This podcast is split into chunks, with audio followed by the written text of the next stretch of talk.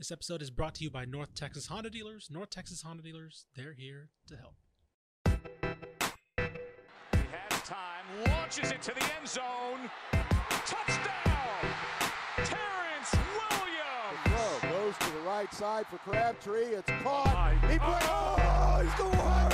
Red Raiders. What's he up the 10? What's he up the right sideline? Yeah, he's got to go. He's tackled. Sam Houston wins it. The Bearcats capture their first FCS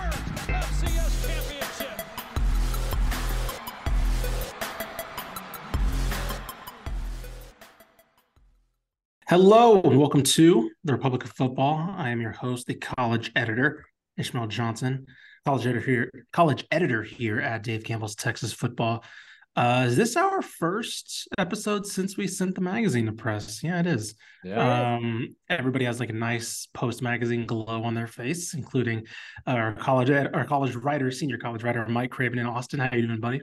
Doing pretty good. Lost 15, 20 pounds since we sent that magazine off to press. So, so I'm feeling pretty, pretty, pretty solid about it. Can't wait for everybody to read it and agree with everything that we put in it. Oh yeah, if you've checked social media, we're recording this uh, on May 31st. If you check social media, you know that Craven is the king of everybody agreeing with what he says on social media right now. So Yeah, big uh, fan, big fan of, of the social media right now. But you can't see it unless they follow you, right? That's exactly right. That's So, exactly right. follow, it is it is it. weird knowing that uh, there are dozens and dozens of people calling me names right now, and I just don't even Not know that it. it's happening. So See that happens when I when I uh to our Facebook. I don't I don't check my Facebook, so like I just like whatever I write or contribute to, and it's like, hey, what's going on? I was like, I don't I don't know what you're saying. I'm never read the look. comments. Just don't look. Uh, that other lovely voice is everyone's favorite Mal Pow. Hello, Mallory. Hello. I am doing well. Uh, this is our last week of baseball. And then we are, There you go. as far as Texan Live events, besides seven on seven, we're done for the year. So Ooh. we are, we're kicking away. I'm There you pumped. go. We're almost done with the two big hurdles for the spring, which Yep. is baseball and softball for y'all, and of course the magazine for for the entire office. So yeah, we're if you if we sound a little bit more relaxed slash anxious on Mallory's part, um, you know, you you know why. Um, so on today's show, we're going to talk a little bit about SEC scheduling because that's been a very hot debate going on uh, in college football right now, and also we're going to talk on uh, one of Craven's, in my opinion, one of Craven's better pieces um, that he's written for Texas football. Um, a dive into the numbers on the racial imbalance of FBS coaching staffs, more particularly coordinators and trickling up to head coaches in the state of Texas. We'll dive a little bit into that. Um, of course, go check out that article on texasfootball.com. We will we'll discuss some of the numbers, but obviously a lot of the, the specificities and the quotes that he talked to uh, of the coaches he talked to are in the piece. Uh, we're going to talk a little bit more like around the piece, I guess, to kind of one incentivize you to go look at it, um, but also kind of broaden the discussion of maybe some tangents that Craven really couldn't get into on the piece itself because he kind of wanted to keep it uh, understandably focused. Um, and we'll just kind of go off of there. And then in the back half, we'll talk a little bit about some of our, some of our sporting bucket lists. We got the College World Series coming up. Of course, a lot of people love to make the trek to Omaha. Um, and so we're going to talk a little bit about what we maybe events that we would maybe want to see, want to attend uh, at one point in our life. College football, pro, whatever, it doesn't matter to me. Uh, high school, uh, just in general. So, but first, let's do this.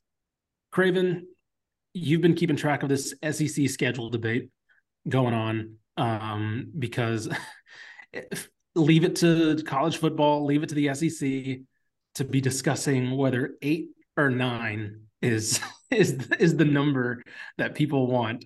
Um, of course, in college football, something as minuscule as a one literal game could set the world on fire. So, Craven, can you explain first of all what this debate is over for everybody who does not know, and just kind of what are the two camps right now of the discussion? Yeah, uh, the debate is about money uh, because it's always about money, and about you know I, I think ESPN signed with the SEC most recently, thinking while Texas and Oklahoma got there, they would go to nine games uh, because you don't bring Texas and Texas A and M back into the same conference and not guarantee that them play there every single uh, year. And I think the SEC maybe shrewdly was like, well, I don't know if the language is like that is in there, and if you want us to go from eight games to nine games, you're going to have to give us an incentive to do that because we can go play you know non-pay games or we can go you know play the the school of the blind and get a win there or we can you know play a regional rivalry you know that we want to do. You're going to have to pay us to do that and there seems to be a stalemate there. And you know i think a lot of this is just crowing right? A lot of this is just uh, the sec trying to get a little bit more money. I would imagine the mo- most likely thing that happens is they play eight games in 2024 and then kick the can down the road and get some you know an extra 50 million dollars from espn to go nine games in, in 2025. Uh, but it feels inevitable, right? Like the Big Ten is going to play nine games, the ACC plays nine games, or no, I think the ACC plays eight games still, but they only have 14 teams. Uh, right. The Big 12 plays nine games. Like SEC is going to nine games. It's just a matter of when. And uh, it feels ludicrous to me, right? That like Alabama, Auburn would stay, but Alabama, LSU wouldn't. You know, like that's right. the biggest game in the conference every single year, and we're going to get it twice in four years. Like the money is there uh, to do it. And so, you know, for Texas, for A and M, it feels because like what is A and M? If it stays at eight, I guess what I'm saying, if it stays at eight, it'll be one permanent opponent and then seven rotating. Mm-hmm. If it's at nine, it's three permanent opponents and six rotating. You would still play all of those other teams twice every four years in either model. Uh, but the thing is, is for that secondary rivalry, right? Mm-hmm. And so A and M's main rival in this scenario would be LSU.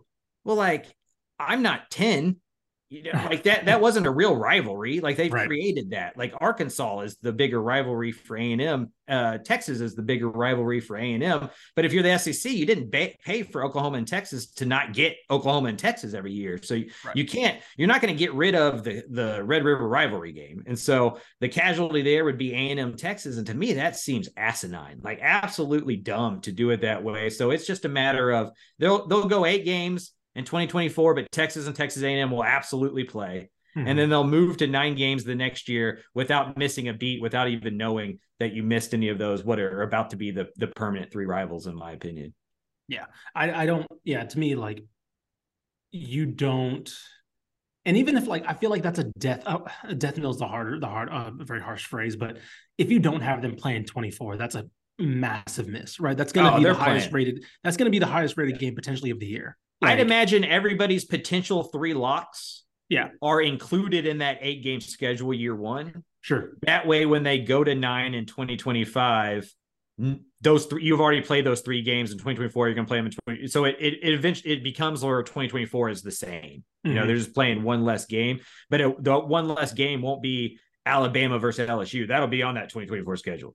Texas versus Texas A&M will be on that 2024 schedule. They'll just find a different way to do the rotation on the other schools afterwards. Yep. And I think the other, I think Ross Dellenger from Sports Illustrated reported that the other, the issue is that I think the SEC is trying, or I think ESPN is trying to work in that extra game on the current deal and the other schools are like no no no we're giving you another game. Give us more money. Right. And so and so i think let me see he has a quote right here uh, without the incentive of additional revenue from the network more than half of the league is in support of remaining at eight games in the first year that texas and oklahoma begin to play in 2024 which is what you which is what you said. Uh, the expectation is that espn in the midst of layoffs will not commit an additional revenue revenue for a ninth game at least not right now. So that's going to be an interesting standoff going forward because yeah i agree like i feel like long term they're going to have to budge on that right? And in order to budge they're going to have to give up more money on that. And sure you could say espn has the layoffs it's disney they're going to find the money right? That that's not they can use it they can use the excuse for next year is like oh we're going through layoffs we can't you know we can't make it work for this year. you can't use that in 2025 right? The mouse generates money like it's nothing every year and especially when they're in negotiation potentially for other conferences and other deals right? You see them throwing money out for you know potentially the pac 12 and all this stuff and it's like all right what's you know what's actually kind of going here? You know they have the money and yeah i mean i feel like the sec is one of the only conferences that can actually like pull this kind of thing yeah. because like they obviously have the exclusive partnership with the, with espn with the network but it's also like they have these gigantic entities like Texas and Alabama and Auburn that just like basically move the dial on anything in the in the sport and they have to oh, again they're gonna have to budge eventually texas versus texas a&m is worth 50 million dollars a year oh yeah yes that's you know what I mean? So like that's what ESPN's eventually going to have to say to themselves. And I get the PR, right? I'm in this industry. I understand you don't want it you don't want it to look like you're paying this conference an extra 50 million on top of the billion you're already giving them while you're getting rid of like low level 40,000 a year employees or whatever that they're doing mm-hmm. at ESPN. I, I get how that doesn't look great. Uh, but if you're if the alternative is you're about to lose Alabama versus LSU and Texas versus Texas A&M on a yearly those two games alone, I haven't even gone through the rest of them. Those two games alone, right there, right. are worth giving each school an extra five million dollars. And so it'll happen. It's just yeah. a matter of of when and how ESPN kind of like puts the press release out. Uh, but it'll absolutely happen. Yeah. Uh, I think uh, Yahoo, Sam Cooper reported that if there is a vote held this week, because I believe they have their meetings this week, correct? Yeah, they're in uh, Destin right uh, A simple majority is all that's needed, um, which would be eight six. Um, Oklahoma and Texas are there, but they're not voting yet. So because they're not official members. So um, obviously, it seems like the the votes are not there yet. Um, going forward, we'll see. I mean, I, I would assume that presumably especially if ESPN pushes that number a little bit. Um, you know, we'll see if that changes. But until that happens, I feel like it's going to stay at that simple majority in favor of keeping it at eight for now, because um, it seems like they're staying pat. And I think the SEC has looked at the NFL as its model, obviously, for all this stuff. And the mm-hmm. NFL does better than anywhere else to, of staying in the news cycle for 12 months out of the year. Sure, sure. And the SEC has figured out a way to stay in the news cycle 12 months out of the year. And I wonder, I'm a very, y'all know me very well. I'm a very cynical person who always yeah. thinks people are up to something. I, mm-hmm. I wonder if like ESPN and SEC are having this debate publicly just to have it publicly. Right. You know, if this is kind of figured out behind the scenes, whether it be this year or next year, whatever it is, and they're just creating some smoke to create some conversations in a time where we're usually not having them. Right. Yeah. ESPN's like, actually, yeah, we got some money stashed in the back. We're yeah. just going to up yeah. the deal a little bit. We'll do it yeah. in 2025, play eight games this year, make sure all the permanent opponents are a part of that eight games, and we'll pay you next next off season when the stock prices go back up. right. Yeah. When the when the Little Mermaid's not a conversation anymore, right, we'll, right. we'll slide you fifty million dollars and we'll keep this thing moving or whatever. You know. That's a good point. Um, yeah, we'll see how that goes. Again, we have the SEC meetings coming up this week, so if anything, we'll probably figure out if it'll be eight games and not eight games 24, then nine and 25, or whatever it is going forward. So moving on to I, I hinted at at the beginning. Uh, Craven, you had up a piece uh, yesterday on the 30th um, about about black coaches, and I kind of want to go into a little bit of how that story came about. Um, you you came in the office, I believe, last week we were putting the magazine kind of the final touches on, and you kind of had this idea of after you visited Houston and Rice, and you realized that you had talked to the only two black coordinators in the state. yeah, I mean, like for people who don't know, April, I basically just go around the state and visit every single school, you know, and, and what I typically ask for, and I don't get this at every school. I'm sure you could guess which ones I don't, but I don't, I don't always get it, but I ask for the head coach, both coordinators and a player from each side of the ball. That's a captain. It doesn't even have to be the best player, but somebody who can talk for that a leadership figure. Yeah. Yeah. A leadership figure.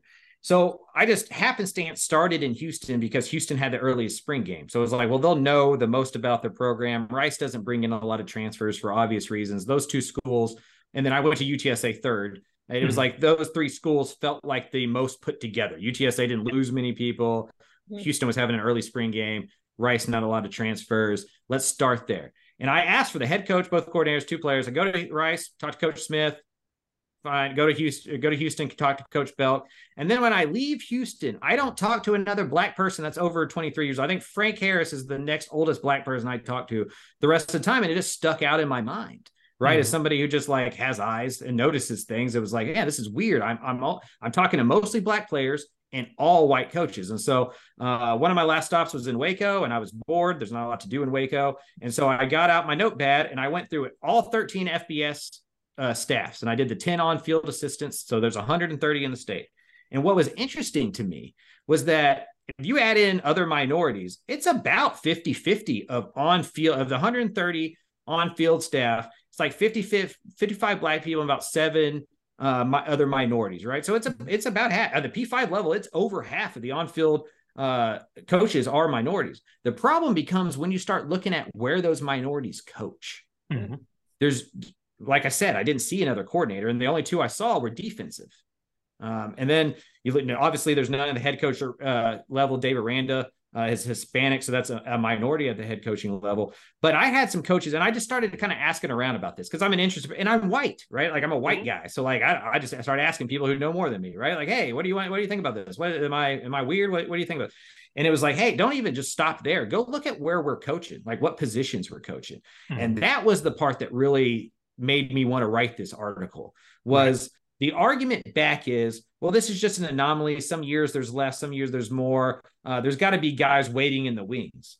But on the offensive side of the ball specifically, in this state, there are not. Because if the, the quickest path to being a head coach is to be a quarterback coach, uh, or an offensive coordinator, right? And the quickest mm-hmm. path to be there is to be a quarterback coach or an offensive line coach. Well, there's not a single black offensive line coach in the state. Right. And there's not a single black quarterback coach in, in, the state. And so the two position coaches, the two position rooms that lead you to be at the next step of the rung of the ladder are not represented with people. And so the ponds are stocked in a way that that next crop of head coaches are never, they never look different. Mm-hmm. Um, and so that that part is is really what stood out to me, and when I started really kind of asking around to see what everybody else thought about that phenomenon. Yeah, and this like because like it, it is a trickle up, right? You hire, like you mentioned, you hire the quarterback coach, and then he becomes a coordinator, and he becomes a head coach. Typically, um, typically is how it goes. The even when you expand out, right? We obviously focus on Texas because that's where we are, and it is a good micro. It, it's a good. It's a you can have a good summary of the country when you look at yeah. when you take a snapshot. Ten percent of the schools in the FBS are basically in Texas. Yes, and so you look at. So let's zoom out a little bit too.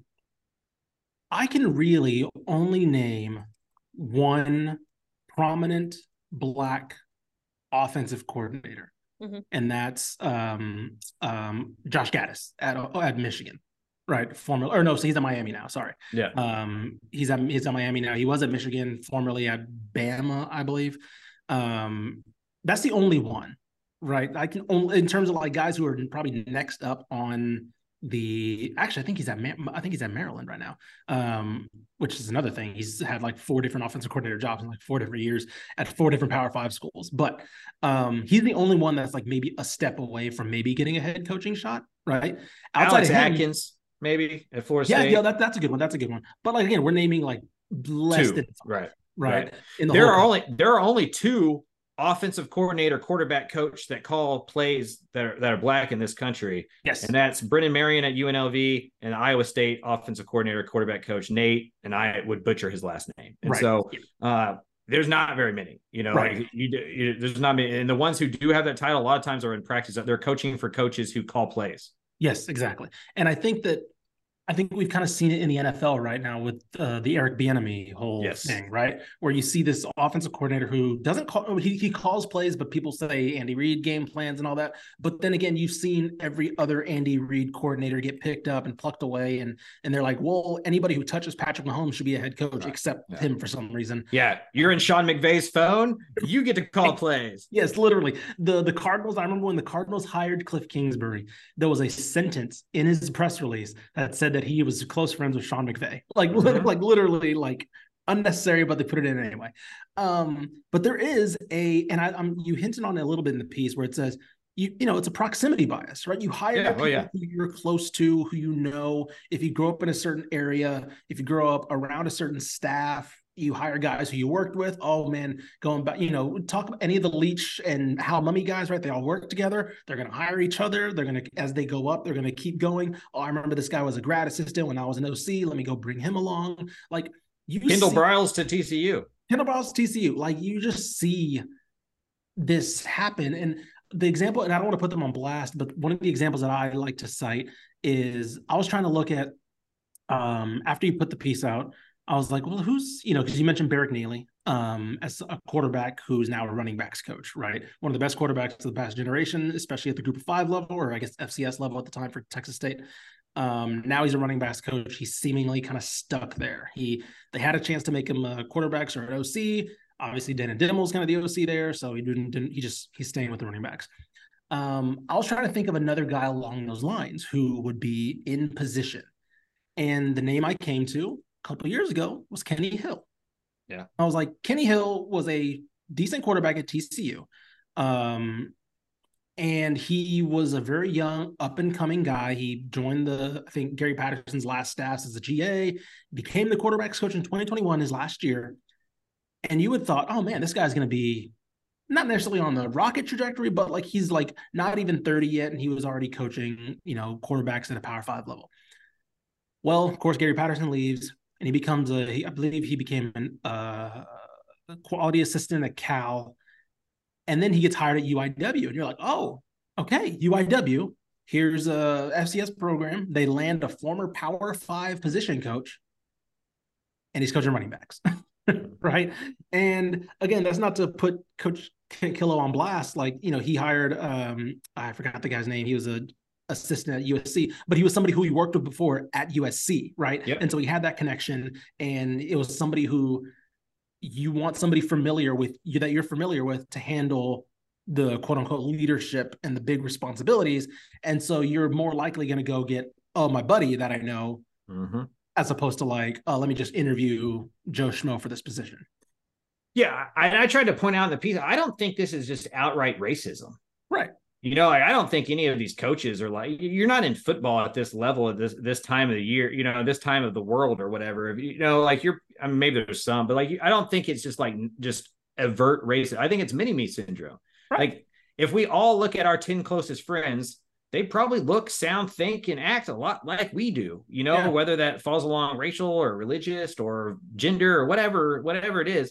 Like that's just what we are. Like, and so uh, I don't think this is any different. Like, I, I think it's one of those things that it's a good old boy network. Who you know is more important than what you know. And if you're hiring a running back coach, it's easier to hire outside of your tree of knowledge than if you're hiring your offensive coordinator or your defensive coordinator. And as one coach told me in the state, you'd be surprised at how many, or you'd be surprised at how few black guys some of these white coaches know. And Mhm. so uh, I think for a lot of it, it's just like increasing that tree, increasing that um, network and, and, and getting in front of athletic directors and getting more minorities into administration, not even on the coaching side, uh, just on the, the hiring side. Boosters play a big part of this. Who, what are the majority of the boosters look like? You know, we all remember the Red McCombs quote about Charlie Strong. And, you know. Richard Johnson at SI did a great piece a few years ago about how black players for a long time and, and still today are moved away from the ball. If you're a black center, you put it guard, right? If you're a quarterback, well, we can play in the slot, or you're a middle linebacker, let's rush you off the edge or whatever. Because the idea is let your athleticism go, be a playmaker, and we'll let the thinking positions be, you know, to to the other players or whatever. And it seems like that exact thing is happening uh, at the coaching ranks. It's like, eh, don't be a quarterback. Let, us move you to running back because you mentioned Barrick Nealy, but he's not the only one. Like Marquel Blackwell, the running back coach at Texas A&M, was 30 and 12 at South Florida. You know, threw for like 10,000 yards, ran for another couple thousand, you know, accounted for 70 something touchdowns in his career. An excellent college quarterback. He's running back coach. How many Mhm. excellent white quarterbacks you know are running back coaches? Right. I I, I don't know any, you know, and I was tried to, I go find like, them. Yeah, if they're all if they were a wide receiver, like Eric Morris, wide receiver, he coached wide receivers, he became an OC, right? Yeah. Like that's like you know, or they became a head coach at UIW, you know. But it's like usually they stick to the they stick to their position. If Yeah. they played that, they're going to coach that. Yeah, and people mentioned Holgorsen to me as if Holgorsen wasn't a slot receiver. You know what I mean? Like I think we hey, Dana's uh evolved to the point where he just doesn't look like a former college football player. So like Yeah. people are like, well, Dana never played wide receiver. It's like what? He was recruited by Hal Mumme. Like, how do you think Yeah. started? Go read a book. Yeah. Uh, but like, so I mean, I think Sonny Dykes is the outlier. Sure. And Sonny Dykes has a last name that's really helped him in this industry. You know what I mean? And so, like, if you don't have that last name and you don't have that playing career, and if you're black, even if you do have that playing career, uh, it is just an uphill battle that we all need to be mo- made more aware of. And you know, again, none of these none of these coaches were me talked to me and were like, "Yeah, the coaches are racist. Everybody in college football is a racist." Like this, is you know, they were Right. just like, "Look, look at the data. Like, just mm. look at the numbers." Then talk to me. What do you see in the numbers? What do you what do you think? What what could this be about? How can we fix this? And so to, to me, the conversation is like, what do we do next? Yeah. And I Right. think the next thing we do is just what the MCAA is doing, what the, the Minority Coaches Association is doing. And that's putting on these kind of mock trials in June where they find, you know, five to 10 of like a, that next crop of coaches. Like, hey, you're about to be a coordinator. We think you're about to go from coordinator to head coach. Marcus Freeman was a success story for this. Uh, Mhm. Gattis was a success story for this. Belk was a a success, a success story for this. And what they do is they uh, get three or four athletic directors from the across, across the country that volunteer to kind of put on a mock interview. Like, hey, here's the scenario, here's the college you're at, here's the background, here's whatever. Now interview Doug Belk for this job. And mm-hmm. so Doug Belk goes through the interview process through Zoom and stuff. And then afterwards, they get together and they give him notes back. Hey, here's what we like. Here's what you should talk about more. Here's what to reference. Here's what we want to hear. Here, blah, blah, blah. And not only does that give the coaches the experience of of being in these big time interviews because how do you know it until you've done it? The other side though is like what if one of these athletic directors who mock interviewed doug belk has an opening in a couple of years? Right. And it's like man you remember that interview? And that's how marcus freeman got the job at notre dame. And so it's just it's just it's expanding our network. It's opening our network outside of our norms and we mm-hmm. all need to do this. This is not a college football problem. This is a human being problem. Like this is proven throughout pro- different cultures different walks of life male and female old and young. We have an unconscious bias that makes us want to surround ourselves with people who look think and act like us. Mm-hmm. and it's natural. If you're going to hire a head coach and give them two three million dollars and risk your job on it as an athletic director you're going to want to play golf with them you're right. going to go do whatever with you know, or what you know, and that that's stereotypical, but that's honestly what's happening. And so uh, I just think as the athletic directors kind of get more and more, um, you know, saturated with with different kinds of, of candidates, maybe they look and go, oh, okay, we don't have to do it the same way we've always done it. Yep, hundred percent. Um, you you talked to you had some quotes with Archie McDaniel, who is the president yeah. of the Minority Coaches Advancement Association. Um, some really good insight from him, like you mentioned, with, uh, with you know the, the Marcus Freeman example and just kind of what they're doing there. And yeah, it's just about we're we're entering the, this next year or two.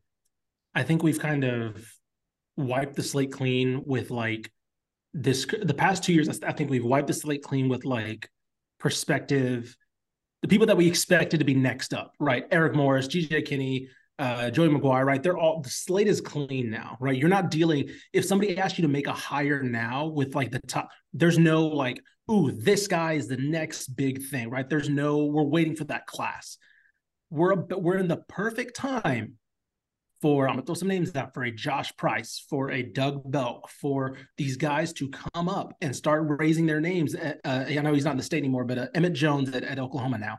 We're about to see these guys now enter those conversations realistically as people worthy. And the, if you're talking behind the scenes, coaches love these guys. These guys, they think that they're next up and they're finally in a position to where they're now the senior coordinators, the senior position coaches that are going to be looking for those next steps. And we're going to be in a position to where if they, if for some reason they start to get missing out on jobs, it's starting to get a little bit more worrying. It's not just oh, Joey McGuire had high school ties. He's a good recruiter, right? Uh, GJ Kinne is a fast riser. It's starting to be like, okay, why are you passing these guys up now, right? And it starts to become more of a obvious question as opposed to a, you know, like something that you stumble upon, you know, just just happenstance. Um, one last thing I do want to hint on is it is a comfortability question in terms of proximity, but I do want to give one example that really bothered me personally. Was this isn't in the state, this is nationally. Um, so obviously Deion Sanders is a big, uh, big t- subject of discussion. Uh, has been since he came into coaching, and his big thing when he went to Jackson State was it was admirable, you know, however you believe it or not, but it was it was admirable the idea of building up an HBCU, you know, giving them resources, giving them exposure, all this kind of thing. His his mission was basically like I'm here to help us, you know, I'm quoting, you know, uh, I'm saying black people, the royal we. Um, I'm here to help us rise up and gain positions of power, things like that. Obviously, uh, when how he left for Colorado, you can debate it, whatever. I didn't think I didn't have a problem with it, but here's the issue I did have a problem with. He parlay he said Jackson State and moving to Colorado was a way to leverage his position to then help collectively raise up black players, black coaches, things like that. Go look at his offensive coordinator hire at Jackson State. Go look at his offensive coordinator hire now at Colorado. Sean Lewis is not black, right? Brett Bartolone at J- Jackson State is not black, right? Granted, sure, he then recommended TC, I believe TC Jackson, TC John, I can't remember his name, but the new head coach is is black at, J- at Jackson State. He was the wide receiver coach. But then he had a uh, coach who's the defensive coordinator at, at Colorado? Charles Kelly is not black. There this isn't just a white coach thing, right? This is very much a Deion Sanders had a chance to make a black coordinator at a Power Five school a big time hire, and he went and got Sean Lewis. Now Sean Lewis is a really good coach. He happened to nab a, a, an established head coach, right? He left Kent State to go be his OC, but this isn't a this is an issue that when when you do get in a position of power, and especially somebody like Deion, who you know, very was prophetic about who he was uh, and, and claimed to be in terms of trying to uh, uh, build up. All of a sudden, he gets in that position and he reverts back to back to tradition, tradition right? Um, one of my favorite examples will always be um, Muffet McGraw, formerly a Notre Dame women's basketball coach. She never hired a single male assistant, right? Because she knew in her position of power she's like, well, they they can get jobs, right? Mm-hmm. They don't need me to get a job. A lot of these women need me to get a job. And so now Notre Dame women's basketball has a black head coach because of hires that she made along the way to put them in position. So again, it's about being about it, right? Not saying you're about it. And I think the numbers show that we have a ways to go. Not too long ago, we were in a better position, right? Just in terms of representation, right? A&M, Texas, Texas State, UTSA all had black head coaches. Now you can have varying debates on how big of a of a, of a leash they all had, respectively, when things started to go south. But not too long ago, a lot of these schools were willing to to put their biases aside and maybe you know go that way. We'll see where that goes in the future. Um, but I do think this piece was kind of timely because, like I mentioned, we're in a new era of like finding who's next and um, I think they're they're it's starting to be in that spot where it's impossible to go through a head coaching search now and by now i mean like 24 2024 and onward without including a black a prominent black coach coach or coordinator or assistant um, in those discussions. So we'll see bottom line bottom line we need more black quarterback coaches because 100% that, 1000% next, yes. that next group of coaches are like garrett riley zach kittley you know those those kind of will stein sure, sure. those and those are all great coaches that i really really enjoy. Right. Uh, but they were fast tracked through this. They were given the ability to have those jobs, right? Yes. Like East Carolina for Garrett Riley, and that parlays to TCU, and now that goes to Clemson. Look at what Zach Kittley's this route has been. Um, it, it's tougher. It's a tougher route from wide receiver coach or running back coach. Not an impossible one, but a much tougher route that way. Hundred percent. All righty. So before we get to our final topic, you got some news this week. Mallory, you love your dad. I do. Sometimes. Love him very much.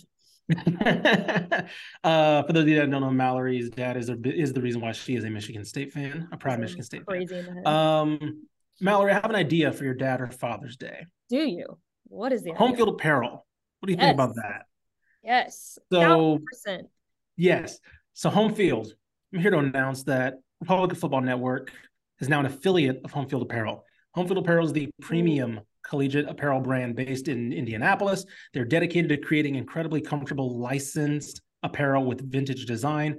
You like the Sailor Bear Baylor logo if you're a Baylor fan? Good, uh, congrats. They have a great logo, a great T-shirt with that logo on it. You like the old school owl for Rice? Boom, they got those too. Uh, Homefield scours through the history of programs to highlight pieces of imagery, both new and traditional, to appropriately reflect the program, creating unique designs for each one. They're announcing new programs seemingly every week. They're revamping old designs. TCU and I believe Tech had a, new drop last month, and they were already partnered with them. Um, I have plenty of home field gear. I have Texas, I have Notre Dame, I have Houston Christian. I can go on. Like my favorites, the Hawaii Rainbow Warrior. I think it's really sick. I just got a Tulane one too. Um, I'm a huge. I've been a huge fan, so I've been. I've been very happy to get this affiliate uh, partnership going. Um, Mallory, you can get your dad a nice Michigan State uh, uh, shirt. All, all their materials really nice. I like mm-hmm. how they mm-hmm. fit. Um, very comfortable. So yeah, if you want something for the summer or want something for your dad, are you an A&M fan? You want to bug your dad and who's a Texas fan and get him an A&M shirt? Get him an A&M shirt. Or if your dad's a Texas fan, you want to get him something Texas, get him Texas. Use DCTF at homefieldapparel.com. Our promo code's DCTF. Save 15% off your first time purchase. Remember that is DCTF. Simple as that. You'll be seeing us plug that promo code everywhere. We got all summer to plug a lot of really cool things. Again, they're announcing schools seemingly periodically as the season comes up. They'll probably be announcing more schools. Um, yeah, so please visit DCTF. There are plenty, plenty of Texas schools on there. Like I mentioned, Texas, A&M, Baylor, TCU, Tech, SMU, all these. Eh, there's so many. Go check it out for yourself if you don't believe me. All the collections are great. Um, yeah, and I cannot wait to continue this partnership. This is really exciting. You'll be seeing a lot of the ROF networks plug their own uh, their own codes. So go f- feel free to plug those and spread those wherever you want, man. This is this is really cool. This is really exciting that we're getting to get to do this. So and definitely. one of the coolest things I think about home field is that their designs for every single school are so cool that you don't yeah. even have to be a fan of that school to right. get a t-shirt. Like we I just got a TCU one. I'm not yeah. a huge TCU fan. I like I like the Horned Frogs, but I'm not right. a big TCU fan. But I'm pumped about the shirt. Heck yeah, I'm pumped about the shirt. I can't wait to wear it once a week. Yep. Georgia, Georgia has a golf shirt. Like it's a it's a it's a bulldog oh, golf. Yeah. And I was like, I want that. I, I love that. I love that. I've always I've always been drawn to the Minnesota line. There's just something about the gopher that yeah. cracks me up. Like that's that's gopher. a good one. And then uh, in the state, my favorite, I, they released uh, a couple of, is a tortilla toss shirt. That's yes. just yes. absolutely excellent for Texas. Tech. So, yeah, if you like the whole retro kind of 70s, 80s look that should have never gone away, but like exists back, you know, like they are able to to put out the Sailor Bear. It's perfect, you know, where it's just like, you know, we need we need more of that. Um, so yeah, it's a great brand. I feel like we've made it. I feel like this is a very big, a very this is a big moment for the Republic of Football takeover tour. You know, yes. this was this is kind of what we're trying to do here. Um, and so uh, yeah, I'm happy for for everybody involved in the network to to have their own code, and you know maybe we can make this like a competition. You yeah. know, where like we we kind of put the fan bases up against each other and stuff to kind of create a little healthy capitalism. I, I like, that. I like homefieldapparel.com promo code DCTF, and you will uh, save 15% off your first time purchase. So uh, go shop on Homefield Apparel. All right let's get into our last discussion. Uh, Craven, you mentioned it in the Slack. You know, College World Series is coming up. Um, I believe uh, next Thursday, two Thursdays from now. I can't remember mm-hmm. when. I guess the Super Regionals are now. Uh, yeah. Or no, the regionals are now, and then the Super yeah. Regionals are coming up, and then yeah, it'll be two weeks. So mid June. Yeah. So you you mentioned as kind of the kickoff for this discussion. So I want to kind of give you the floor. You know, College World Series. Why is this you know, going to Omaha, I guess Charles Schwab Field, I guess is what it's called now. Um, you know, why has that been a bucket list uh, for you personally?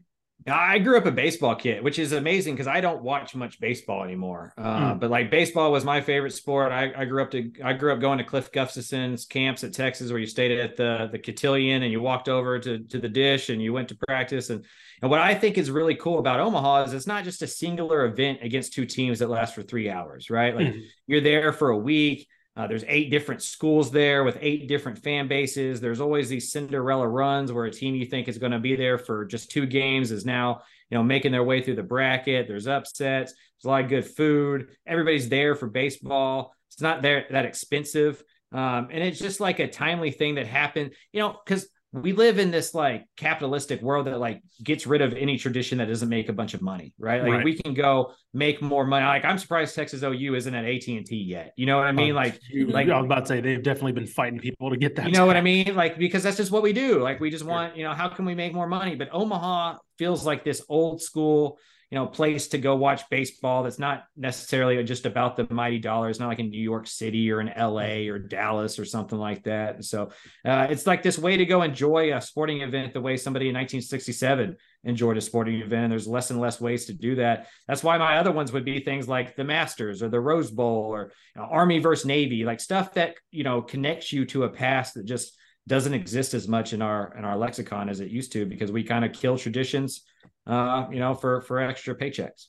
I think I think we had this discussion a little bit when the Super Bowl came around. Was like I couldn't go to the I could not go to the Super Bowl. Yeah, not on my bucket list. So commercialized. It's so like if my team made it to a Super Bowl, the closest thing I would do is I would go to like I'm a Titans fan. I'd go to Nashville to watch the Super Bowl. Right? I wouldn't feel compelled to go to the Super Bowl mm-hmm. um, because it's so commercialized. It's so it feels sterile, I guess is the word to me. Like it doesn't feel lived in, right?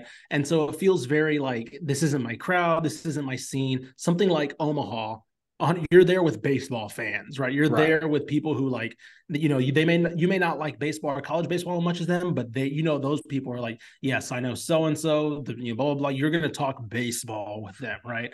Um, or you're just there with the casual fan who's like, man, we've been coming to Omaha so many years and blah blah blah. Like, it's it's part of like it's it it feels it is one of those like last bucket list uh, uh traditions, and so that's why for me, th- seeing a Big East tournament game in Madison Square Garden, that is one of my favorites because Yeah. Madison Square Garden, as much as we love to give like Knick fans crap and all that stuff, it's like, oh, there's nobody, you know, when LeBron James, nobody wants to play in the Garden or whatever.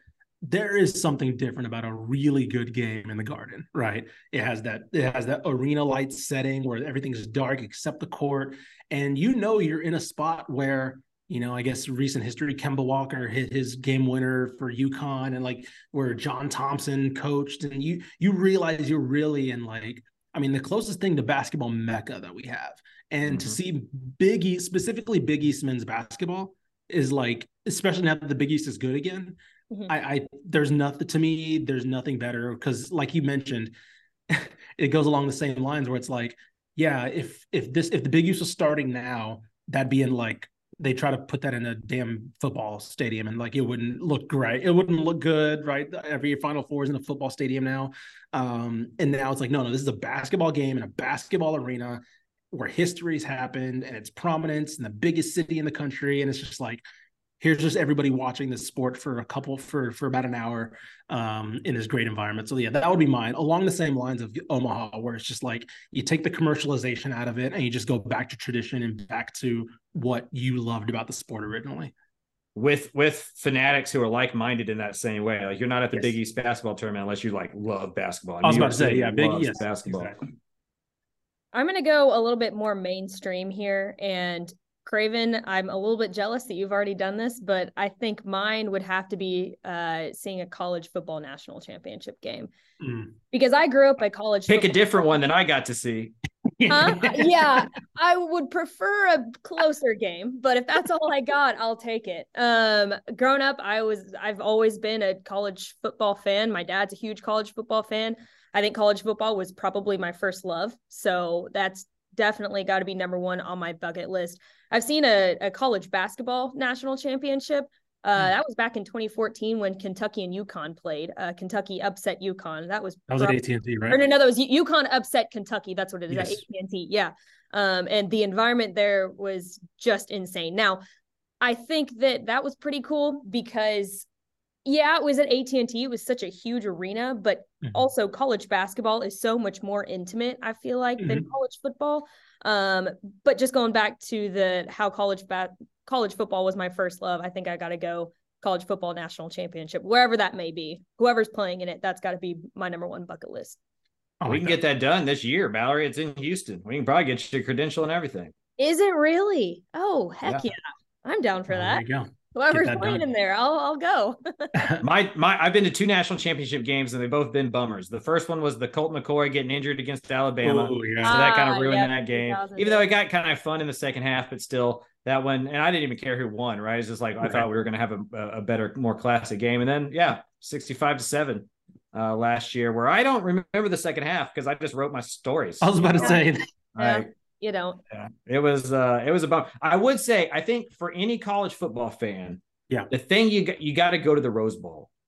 mm, Like you just not for a UCLA game. that's You got to go to an actual Rose Bowl the because ro- if, big 10 versus versus the yes, pac 12 yes, or if there's a semifinal there, or Sure, like yeah. you got to go to a big game between two teams, like in an impo- like it is.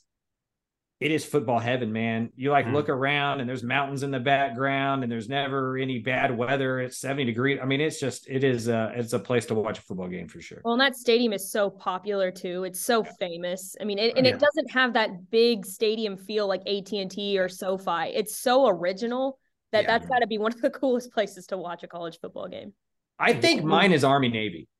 Oh, Army that- that Navy, was- that's a really nice, good nice. one. That was- yeah, Like I I have to get to an Army Navy game yes. before my career is over. I don't know how it's going to happen, uh, but it, it needs to happen because that one just feels like again like what we are talking about, like as authentic as authentic can get. Like it's not about money. Is like this is about what college that that's as college that's as close to my grandfather's college football as you could find. right, right, right. Talent on the field and all that stuff. You know what I mean? Six passes total. Right. And so uh yeah, I mean I grew up in Liberty Hill. You know, I, I don't mind I don't mind some some some running the football. And so it'll be right be right back at home for me. But yeah, I just I gotta get to that. Yeah. That's a good. That's a really good one. Yeah, the Army Navy's up there for me. What about? I will say to wrap it wrap this up. In state, is there? A, we can be high school, co- college, pro. What is there an in state? You know, football, basketball, whatever. Is there an in state thing that you're just like? I haven't done this. Obviously, football for you, Craven's different because you've probably covered a lot of the traditional yeah. college football. Um, but you know, like person is it does does seeing the split stadium at Red River still never get old? You know, what what are some things where it's just like, what's a bucket list for you as far as Texas goes? Yeah, if I get to pick something I've already done, mm-hmm. um, I would. I mean, Texas versus Oklahoma, I, I, think is is something that even if you're an A and M fan, you have to do. Like it's at yeah. it's at the state fair. There's corn dogs around. There's rides. The split stadium where by the end, if unless it's a really close game, by the end of the fourth quarter, one half is completely empty. It, it just looks wild to look to the left and see all the burnt orange there, and then look to the right. And there's like not you wouldn't even think there was a football game happening on the other side because they empty out to go get beer and all that kind of stuff. Like it is just right. a spectacle of its own. That's really good. And then the other one for me uh, is is going to see a, game, a night game at Kyle Field. Yeah, like that's a good one, especially as a press member because the press box sways. Like when when all they start doing their whole like they lock arms and start doing yeah. the Aggie or whatever, like the press box starts moving left and right. Like it is just, it's different. It's just a different place to go watch a football game. For me, if we're just sticking with football, those are the two, two coolest experiences I've ever had in college football. Is, is night home games at Kyle Field, and then I and I could go watch you know the the Red River game every single year. I think I'm going to let Carter do it this year. Yeah, uh, but I, I I could I could go do that every year and be happy. That's a good one. I think for me, and I'm curious to see if we get that feeling this year. It's got to be a night game in Lubbock, but Tech has to be Tech. You know, like we've had solid games. You know, it's kind of like oh, it's been okay here and there. This year, I'm wondering if we get the return of night game in Lubbock because yeah. during the Leach era, that was the place to be. Right? Yeah. They're wearing black. It's a blackout. Obviously, you think about Texas, Texas Tech, but I'm talking about like in general, going to Lubbock in the mid 2000 mid to late 2000s used to suck. And i want i want i want that right? I want to be there just like seeing everything just like yeah tech's like they don't have to be ranked high just like 20th right something. As long as tech has something to play for and they're getting oklahoma or whoever in lubbock i'm there. I'm there anytime. Week, it, it's going to happen week two guys. I was about to say they get oregon. Oregon gets and oh. kick off with is that a night kickoff, game too? Kickoff was announced today. It's at 6 yep. p.m. on oh, Big Fox on, on the main on the main Fox on the main Fox. So money. Um, I've already spent. Going? I've already spent more money than I'd like the McLeans to know on a hotel um, there in Lubbock because there's not very many. Like I'm not even staying at a Marriott. Y'all know me. I'm Mr. Marriott. Like I, right. I don't stay anywhere else. I'm staying at like a La Quinta Inn because it was two hundred and fifty dollars just to stay at the La Quinta oh, Inn for two nights. Like, like it's insane. Like the cheapest Marriott is like six hundred bucks right now. Oh, yeah. um, it is going to be sold out. It is going to be crazy. Both teams are going to be ranked, and I would imagine Big Fox, whatever countdown is there. Mm-hmm. The only mm-hmm. other big game in the country that year that day is Texas at Alabama. Um, so um, it's going to be big time and it's going to be fun because you're right, Ish. Like Jones at night is a is a place. I was there for the Crabtree game, and yeah. I still think it was a, a, top two or three environment I've ever been in in my life. Yep. So here's to hoping that we get that feeling again very soon because yeah, that's very different. My yeah. schedule for 2024 or 2023, by the way. Yeah. Awesome. just it's absolutely be, awesome. I'm just going to read exhausted, but it's going to be fun. Out of excitement, I just want y'all to hear my first my first four weeks. Go for it. Colorado at TCU, Deion Sanders in Fort Worth, all that kind of stuff. Oregon at Tech, we just we just talked about that. Yep. Uh, TCU at Houston, first ever Big Ooh. 12 game okay. uh, for the Cougars. Sonny Dykes, Dana Holgorsen is about as thick as thieves can get. That's going to be a really cool one. Texas at Baylor last time. Texas is going to be in Waco uh, for a really long time. And then I'll, I'll, I'll, go to week six. Week five, we got Jacksonville, Jackson State, uh, or Jacksonville okay. State at Sam Houston uh, for the first ever FBS, FBS. conference game for That's the Bearcats awesome. in the Gravy Bowl. And then week six, my friends, Alabama, Texas A&M in Kyle Field. I'd imagine at night. Um, Hell yeah. I appreciate y'all for hiring me to let me do this job. It's pretty cool. Get paid for all of There that. you- That's By weird. the way, it's really head weird. coach Rich Rodriguez of Jacksonville State, which I just now remembered. Yeah. So Rich that's, Rod versus Keeler. You know what else can you what else can you ask for, man? that's pretty sick. love it. Nice. Alrighty. On that note, let's end it on a positive note. We'll end it there. Uh, of course, we've interviewed 12 of the 13 FBS head coaches. Jimbo Fisher, give us a call as usual. Go Rutgers. And also, also I'm going to finish on this note homefieldapparel.com, promo code DCTF. Go get you some merch.